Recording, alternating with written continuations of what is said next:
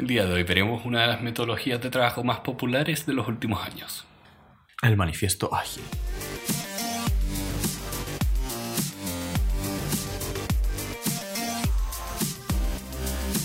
Hola a todos, bienvenidos a Elemental, una nueva sesión de Extra Ideas. Mi nombre es Pedro y estoy acá con Santiago. Hola, hola. Y el día de hoy vamos a revisar el Manifiesto Ágil, el documento original que inició todo lo que ha sido un mini movimiento en el desarrollo de software y se expandió a todas las áreas conocidas, conocidas por la humanidad y los monos. Eso quería preguntarte, Pedro. Hoy día quería partir este episodio eh, pidiéndote un poquito contexto, porque yo no estoy tan familiarizado de dónde salió este manifiesto ni cuáles son sus implicancias. Así que, ¿dónde lo escuchaste? ¿Cuál es la gracia? ¿Por qué es importante? Ok. Acá vimos antes el Lean Startup. ¿Ya? Esta es como el hermano. Finalmente, cuando empezó a crecer entre el año 2000 y el 2010, todo el mundo del desarrollo de software, como esta industria masiva millonaria, eh, por un lado apareció eh, el autor de Lean Startup y por el otro se creó este documento de seis líneas que proponía cómo trabajar en el desarrollo de software, porque realmente estas empresas se vieron con el dilema de, ok, ¿cómo podemos trabajar de manera de mantener el dinamismo, la innovación y todas estas cosas? ¿Por qué lo trajiste hoy día a la mesa? Eh, específicamente porque esta me, me parece importante ya que vimos uno ver el otro, pero también había un tema curioso donde estas metodologías que son específicamente o que fueron creadas específicamente sobre software como algo muy simple, han ido evolucionando de una manera bien extraña. Ya. Casi como, eh, ¿cómo este dicho? De más, papi- más papista que el papa. ¿Ya?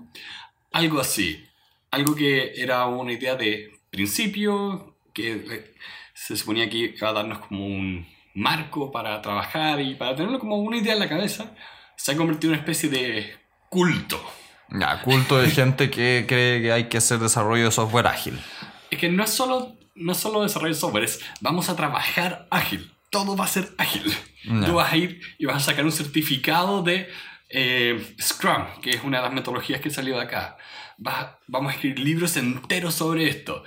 Eh, al punto que hay gente que empieza a escribir sobre el Agile Lean, que es una mezcla rara entre las dos. ¿Y dónde encontraste esto? Eh, el manifiesto es famoso porque, bueno, obtuvo mucho... ¿Pero dónde lo encontraste tú? ¿Dónde lo, ¿De dónde lo sacaste? Yo en ese momento en la universidad. Ya, lo viste en la universidad. Sí, no, es algo que te, men- que te menciono. El tema es que ha crecido al punto que tú ahora puedes tomar como clases de esto. Ya. Eh, si tú, por ejemplo, te metes a eh, LinkedIn Learning, vas a ver clases de eh, desarrollo de software ágil, management ágil, eh, que es hacer finanzas ágil. A, a lo que puedas le, le ponen estos nombres de o lean o de ágil. Me da risa como... Son unos genios porque una metodología tan básica que no tiene ningún nivel de sofisticación, le pones un nombre, lo paquetizas y lo vendes. Ese es el problema, de hecho. Porque finalmente no, es- no se suponía que eso ocurriera. Vale. Al, Oye, al y- punto que caché que uno de los autores, eh, no recuerdo cuál en este minuto, pero decía, mira, el 90% de todo lo que se está haciendo es basura. Y va directamente en contra de todo esto que, de nuevo, son 1, 2, 3, 4, 5, 6, 7, 8, 9 líneas. No, pero eh, ya, entonces lo sacaste de este lugar y Ah, ah, ¿Por qué no lo cuentas? Ya Lo, le- le- lo son... lo, lo vamos a leer un poquitito para contextualizar. Ustedes se meten a la página web eh, agilmanifiesto.org y están todos los idiomas. Y aquí ustedes pueden encontrarlo en seis líneas que dice. Nuestro manifiesto es a través de 1. Individuos e interacciones por sobre procesos y herramientas. Software que funcione por sobre documentación extensiva. Colaboración con el cliente por sobre negociación contractual. Y respuesta ante el cambio por sobre seguir un plan. que habla mucho del, del problema de la innovación que hoy día tenemos, que empiezas a hacer algo, o más que nada lo que pasaba antes y que incluso en Lean Startup lo veía. Empezabas a desarrollar algo en tu casa, no se lo mostrabas a nadie por dos años y después salías con algo que nadie quería. Sí. A mí me pasa mucho que veo este tipo de, de declaraciones, pero no sé si esto me permite crear una metodología, porque ya entiendo que a ti lo que te importa es el individuo por sobre el proceso o la herramienta misma, pero ¿es esto suficiente para armar una empresa en torno a esto? No. Como que me genera cierta duda. El Lean Startup tenía una metodología un poquitito más robusta en cierto sentido, pero este se ve como muy una declaración de principio. Es una declaración de principio. Y los mismos autores de esto, que tienen sus firmas abajo, lo han dicho una y otra vez. Esto era una declaración de principio, no, no la Biblia del software. Y después esto se fue expandiendo y ahora todo el mundo lo utiliza como si fuera como la metodología. Exacto. Y lo lo mismo pasa con Lean Startup, que hay tantas empresas que lo usan. um, y también más empresas todavía que tratan de imitar esto. En un momento se como que rompió la conexión de qué se suponía que teníamos que hacer a qué, va- qué modelo nuevo queremos seguir. ¿Qué vamos a hacer realmente? Sí, como lo veíamos cuando estamos viendo Purple Cloud, de, mira, cuando generas una fórmula es cuando desapareció la magia. Ya. Eh, acá ocurre lo mismo, la, tienes gente obsesionada por la fórmula mágica que al minuto que se crea deja de ser mágica. ¿Qué fue lo que más te llamó la atención y por qué quisiste traer esto hoy día al, al podcast? Quería traerlo porque me parece que es importante hacer estos ejercicios de poner los pies en la tierra. ¿Ya? también es algo que vimos antes con Lean Startup, que te dice de, ok, trata de acortar los tiempos de desarrollo, trata de mostrar prototipos más temprano, trata de ir iterando una y otra vez, moviéndote hacia lo que realmente necesitas. Entonces esos son muy buenos principios, pero también tienes que ponerlo en la perspectiva mayor, que es un poco lo que he visto que pasa acá de, no, no, estás tomando algo que es ¿cómo dice? Pri- Un principio. Esto se pone en un altar. Ya, o sea, a ti lo que te llamó la atención fue que habían personas que estaban diciendo esta es la nueva gran metodología y tú cuando lo viste dijiste esto no da para tanto. Esto no es para tanto así. Porque, Pero por ejemplo, vayamos revisando cada una de estas declaraciones. Por ejemplo, la segunda dice, el software tiene que ser funcional y eso es más importante que tengamos una tremenda documentación. Y en eso creo que estoy de acuerdo, es una Sí. muy buena declaración de principio. De, bueno, sí, Es que, ¿Sabes dónde lo he visto mucho? Que hoy en día me ha pasado con muchas empresas que, que estoy haciéndoles consultoría, donde uno de los grandes temas son los términos y condiciones de las páginas web y las políticas de privacidad de las aplicaciones. Cómo funcionan, qué datos reciben, eh, cuáles pueden utilizar, cuáles no pueden utilizar, etcétera, etcétera. Y lo que genera mucho eso es que te entrampas en el documento y se te olvida que lo importante es entregar valor a través de la aplicación. Entonces se demoran meses, no, bueno, en realidad meses es una exageración, pero, pero se demoran varios días en revisar y, y pulir una documentación muy extensiva para un producto que todavía no existe.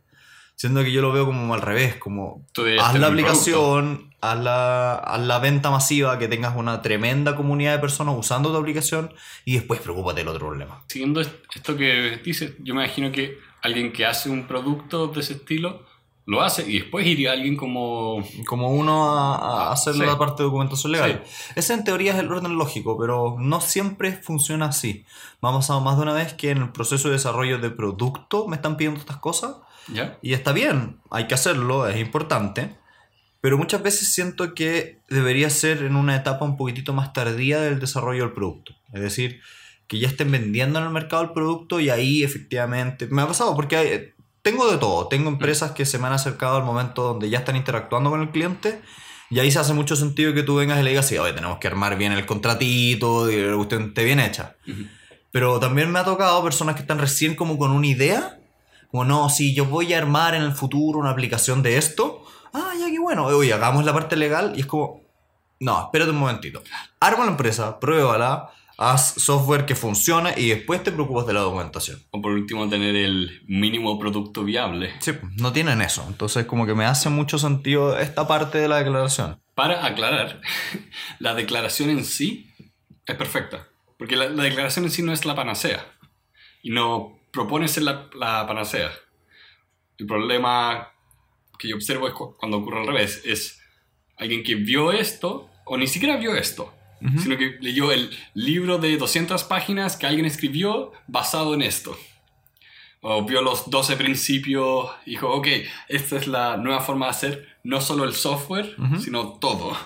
Porque eso esto es también una de las razones por la cual lo quería hablar contigo, que te toca mucho trabajar con emprendedores. Entonces puedes ver dónde finalmente se están cayendo cuando no aplican una metodología ágil. ¿Cachai que tengo sentimientos muy encontrados con esto porque, por un lado, hace demasiado sentido el salir a probar el producto, el, el iterar rápidamente, el pivotear, el cambiar la propuesta de valor. Pero por el otro lado, por el otro lado, y esc- escuché una vez una entrevista que me llamó mucho la atención que decía, ¿tú comprarías un artículo, un producto, un servicio, sobre todo un servicio, que se viera mal, que estuviera mal hecho? No. No. Entonces, se genera ese problema de que, a ver, si esto en concreto, contextualizándolo donde lo escuché, era una persona que entregaba cursos online. Y decía, mira, la metodología Lean y toda esta gente te dice, itera rápido, prueba, cambia. Pero yo te digo, ¿tú contratarías un curso que se ve malo? No. ¿Te meterías, hablarías de él? Entonces lo que te genera es que si sigues esta metodología ágil, vas a sacar un producto relativamente competente, pero de baja calidad. Y tú vas a ver la respuesta que tiene ese producto y va a ser mala porque es malo y por lo tanto vas a pivotear y vas a cambiar la propuesta de valor. Cuando podrías haber sacado desde el primer lugar un curso muy bueno, muy sólido y que sí efectivamente generara esta atracción. Entonces, está esta como. Tengo esta dicotomía interna de que hace sentido para algún tipo de cosas, pero no sé si hace sentido para otro tipo de cosas. Yo te diría que ese es el sentimiento que muchas personas deberían tener. De que esto hace sentido algunas veces, otras no. Porque incluso cuando dices, ok, pagarías por un curso que se ve mal, a mí me encanta todo lo que es como la rama educacional de YouTube. Y ahí hay mucha gente que utilizando mínimos recursos visuales hacen algo que se ve relativamente bien. Hay un programa que se llama Minute Physics. Son dibujitos en una pizarra. Eh, mínima, anima- mínima animación. Y lo que hacen con esa, ese minimalismo es, ok, esto se ve bien. Porque, Porque no se... sí, pero estoy de acuerdo, Sí. pero no, no es el tema de ser minimalista, sino es más bien algo que es un producto que no tiene todo. Por ejemplo, un curso que lo hayas diseñado pero no entero o que no te hayas dado el tiempo de arreglar bien el audio y que se vea mal. Claro, que ahí está la idea de mínimo producto viable y creo que era de Lean Startup que hablaba de minimal... eh, eso era, mínimo, el mínimo producto amable. Ya. Mínimo, minimal lovable product. Mínimo producto que tú realmente puedes decir como, ok, ahora no solo funciona, es atractivo. Mm. Porque las estéticas de las cosas, si bien no son fundamentales, es lo primero que uno percibe, lo primero que uno ve, lo, lo que lo hace atractivo. Entonces, es importante ver que hay, que hay un equilibrio que hay que alcanzar. No puedes simplemente decir, ¿sabes qué? Em, voy a partir haciendo algo cuando puedes estar quemando tu oportunidad Sí. es la, la idea de eh, falla rápido, falla barato. La parte de falla barato no solo significa en términos económicos, también significa eh, reputación. Significa, ok, vas a probar algo. ¿Qué te parece si vas a hacer un demo a otra ciudad? Anda a otra ciudad y prueba esta idea.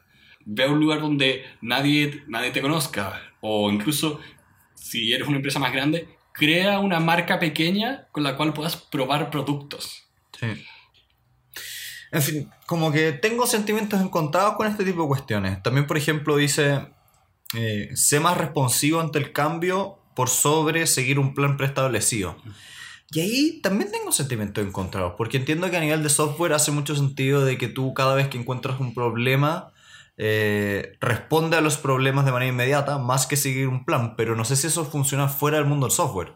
Así, por ejemplo, muchas veces hay periodos iniciales de los emprendimientos, de puesta en marcha, donde derechamente no puedes estar respondiendo a todas las necesidades, sino más bien tienes que seguir un plan estructurado para que eventualmente la propuesta de valor se, se vea. Sí.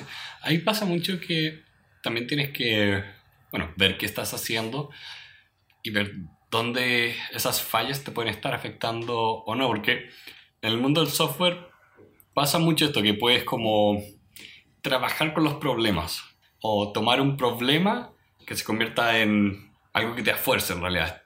Me acuerdo en Guardians of the, Galaxy, hay una escena donde Chris Pratt se le cae el orbe que tiene esta, la piedra. Eso fue un accidente. El actor literalmente trató de sacar esto y se le cayó. Pero como fue dentro del personaje, se dejó en la película y quedó mejor por eso. No siempre puedes hacer eso, de rodar con todas las eventualidades. A ver, si estás vendiendo café y dices como, oh, bueno, es que la máquina falló, así que ahora es una característica que mi café es frío. Sí, no, no funciona. No, no funciona. Sí. ¿Qué es lo que estás... O también, sí, con tu estudio no te puede pasar que, oh, nos equivocamos en, em, en un documento y la persona ahora está en la cárcel. Sí, no, no funciona así. Pero, por la contraparte de este podcast, partimos grabándonos y subiéndonos porque ahí era valioso la experiencia. Y era un tema de, ok, acá poner este plan en marcha es relativamente barato económicamente y barato... Había que seguir adelante. Sí, había, había, había que partir. Acá estamos en un lugar donde había que partir. Entonces tenía que, ¿cómo dices? A veces fallar funciona, a veces no. Hay que, hay que tratar de identificar eso. ¿Te puedes dar el lujo? Hay un área en, en tu emprendimiento que digas como, ¿sabes qué? Acá nunca me puedo equivocar. Acá puedo equivocarme Sí, sí pasa. Hay ciertas cosas que uno dice. Este tipo de servicio, por ejemplo, te puedes caer en.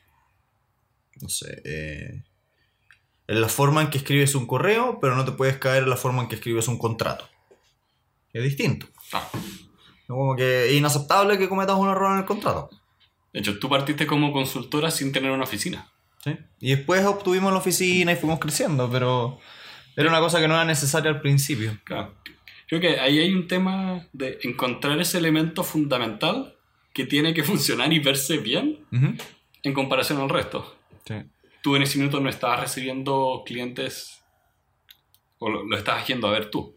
Sí, generalmente uno iba donde el cliente más que el cliente venía a uno. Ahora ya las cosas cambiaron. Ahora tiene una oficina. Sí, ahora la gente, la montaña viene a mí. oh. Pero bueno. Eh, en general creo que sí, es valioso esto hoy para el podcast, lo entiendo muy bien para qué lo trajimos. Y hace sentido con lo que estamos haciendo, que es empezar a darle un MBA a las personas que nos escuchan de manera gratis, resumida y digerible. yo quería traer eh, esto a discusión porque estaba un poco enojado. Y tú saliste con toda una serie de ejemplos que me sorprendieron, así que... Bienvenido. Bienvenido. Em, queremos hacer un llamado. Estamos en una nueva temporada del podcast, estamos cambiando un poquitito la modalidad, vamos a trabajar los siguientes dos a tres meses una gran temática. La primera gran temática va a ser un MBA, es decir, vamos a ver negocios, todas las áreas, las cosas que hay que saber. Estamos tomando la bibliografía de universidades como Harvard, Chicago y leyendo eso. Entonces, básicamente ustedes se pueden ahorrar cientos de miles de dólares y escucharnos a nosotros. es, prácticamente lo mismo. Prácticamente lo mismo. Pero en fin, eh, muchas gracias a todos los que nos escuchan. Nuevamente estamos muy agradecidos por los comentarios que nos están dejando en iTunes, en YouTube y en todas las otras plataformas. Y los invitamos a seguirnos en todas las redes sociales. Le damos gracias especiales a la gente que nos dona a través de la plataforma de Patreon. Link en la descripción abajo. Que tengan una muy buena semana. Nos vemos en el siguiente episodio de esta primera temporada. Adiós. トンロントン。